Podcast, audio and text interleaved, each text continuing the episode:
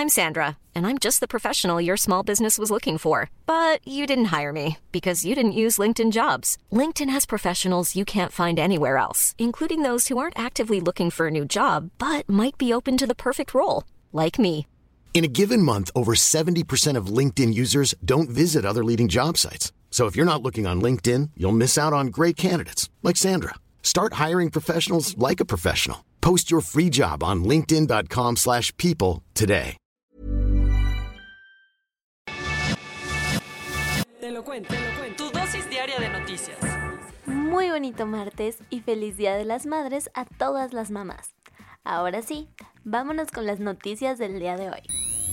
Salió a la luz el tercer informe de DNB sobre el accidente en la línea 12 del metro. ¿Y qué dice? Todo confirma que la estructura colapsó por las deficientes inspecciones y el mal mantenimiento que le dieron. Esto lo conocimos gracias a que el país tuvo acceso al informe, pues el gobierno de Sheinbaum llevaba toda la semana pasada negándose a hacer público el documento. De acuerdo con la consultora noruega, las vías se desplomaron por cuatro causas principales. La primera fue que el diseño no seguía las estipulaciones internacionales estándares para la construcción de puentes. La segunda fue que les faltó un órgano independiente que certificara la obra. La tercera, que la falta de una instalación correcta de los pernos comprometió la construcción. Estas tres causas serían responsabilidad de la administración de Marcelo Ebrard, pues él ignoró la línea 12. Sin embargo, la cuarta causa fue la falta de mantenimiento e inspecciones, algo que dejaría mal parados a los gobiernos de Miguel Ángel Mancera y Claudia Sheinbaum.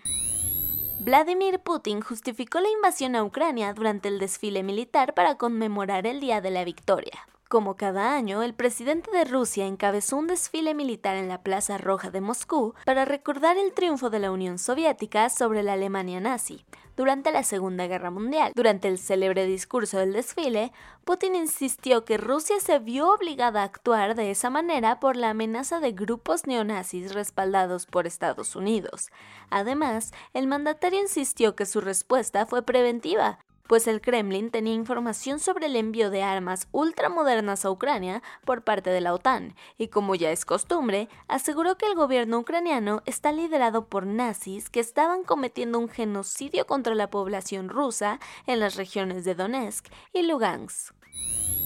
Después del sustote del sábado, el gobierno se reunió con las aerolíneas para evitar una tragedia aérea. El incidente en el que casi chocan dos aviones de Volaris en el Aeropuerto Internacional de la Ciudad de México despertó muchísimas preocupaciones, así que ayer por la mañana López Obrador salió a decir, no hay peligro de volar en la Ciudad de México. Eso sí, aseguró que habrá una investigación. Además, la Secretaría de Gobernación organizó unas mesas ayer por la tarde para analizar la situación.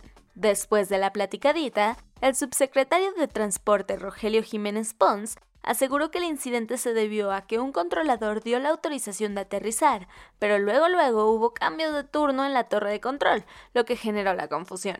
Para concluir, el SUBSE dijo que el gobierno acordó con las aerolíneas reducir en un 25% las operaciones del Aeropuerto Internacional de la Ciudad de México, por lo que en los próximos meses varios vuelos serán enviados al aeropuerto de Toluca y al Felipe Ángeles.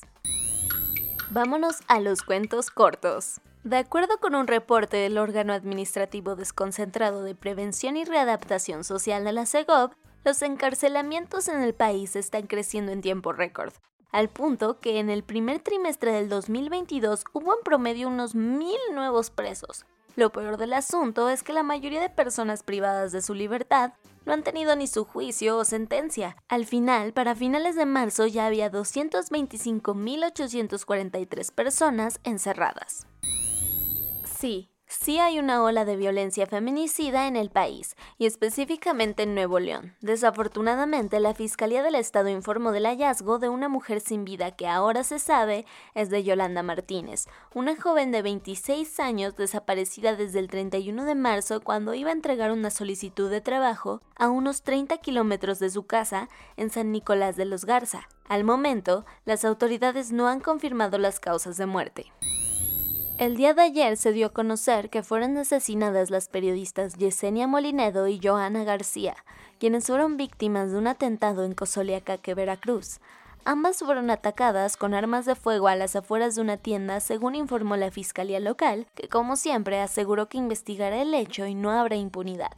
Ya van 11 periodistas asesinados en lo que va del año. Todo parece indicar que nadie va a detener a Ferdinand Marcos Jr. en su carrera electoral por la presidencia de Filipinas. Al menos así lo anticipó el conteo inicial de votos, que de momento da una victoria parcial para el hijo del que alguna vez fue dictador de este país por más de 20 años. Y es que más del 61% de las urnas contadas están dándole el beneficio de la duda, a pesar del historial de corrupción y abusos de su familia.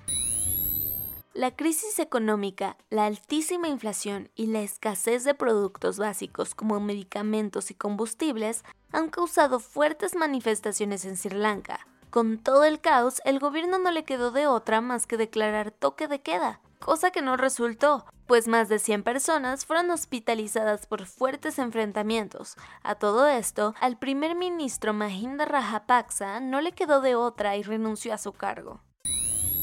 Emmanuel Macron propuso la creación de la Comunidad Política Europea, que básicamente sería una extensión de la Unión y que tiene como objetivo que los miembros de ella se echen la mano en temas de seguridad y energía. De esta forma, países como Ucrania, que están a años luz de cumplir con los requisitos para unirse a la Unión actual, pueden formar parte y así a futuro se pueden evitar nuevas invasiones. Y eso fue todo por el día de hoy. Yo soy Ceci Centella y nos escuchamos mañana para más noticias. Bye.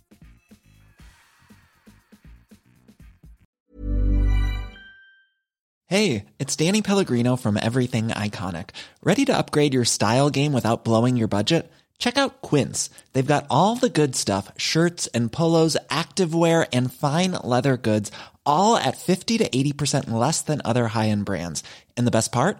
They're all about safe, ethical, and responsible manufacturing. Get that luxury vibe without the luxury price tag. Hit up quince.com slash upgrade for free shipping and 365 day returns on your next order. That's quince.com slash upgrade.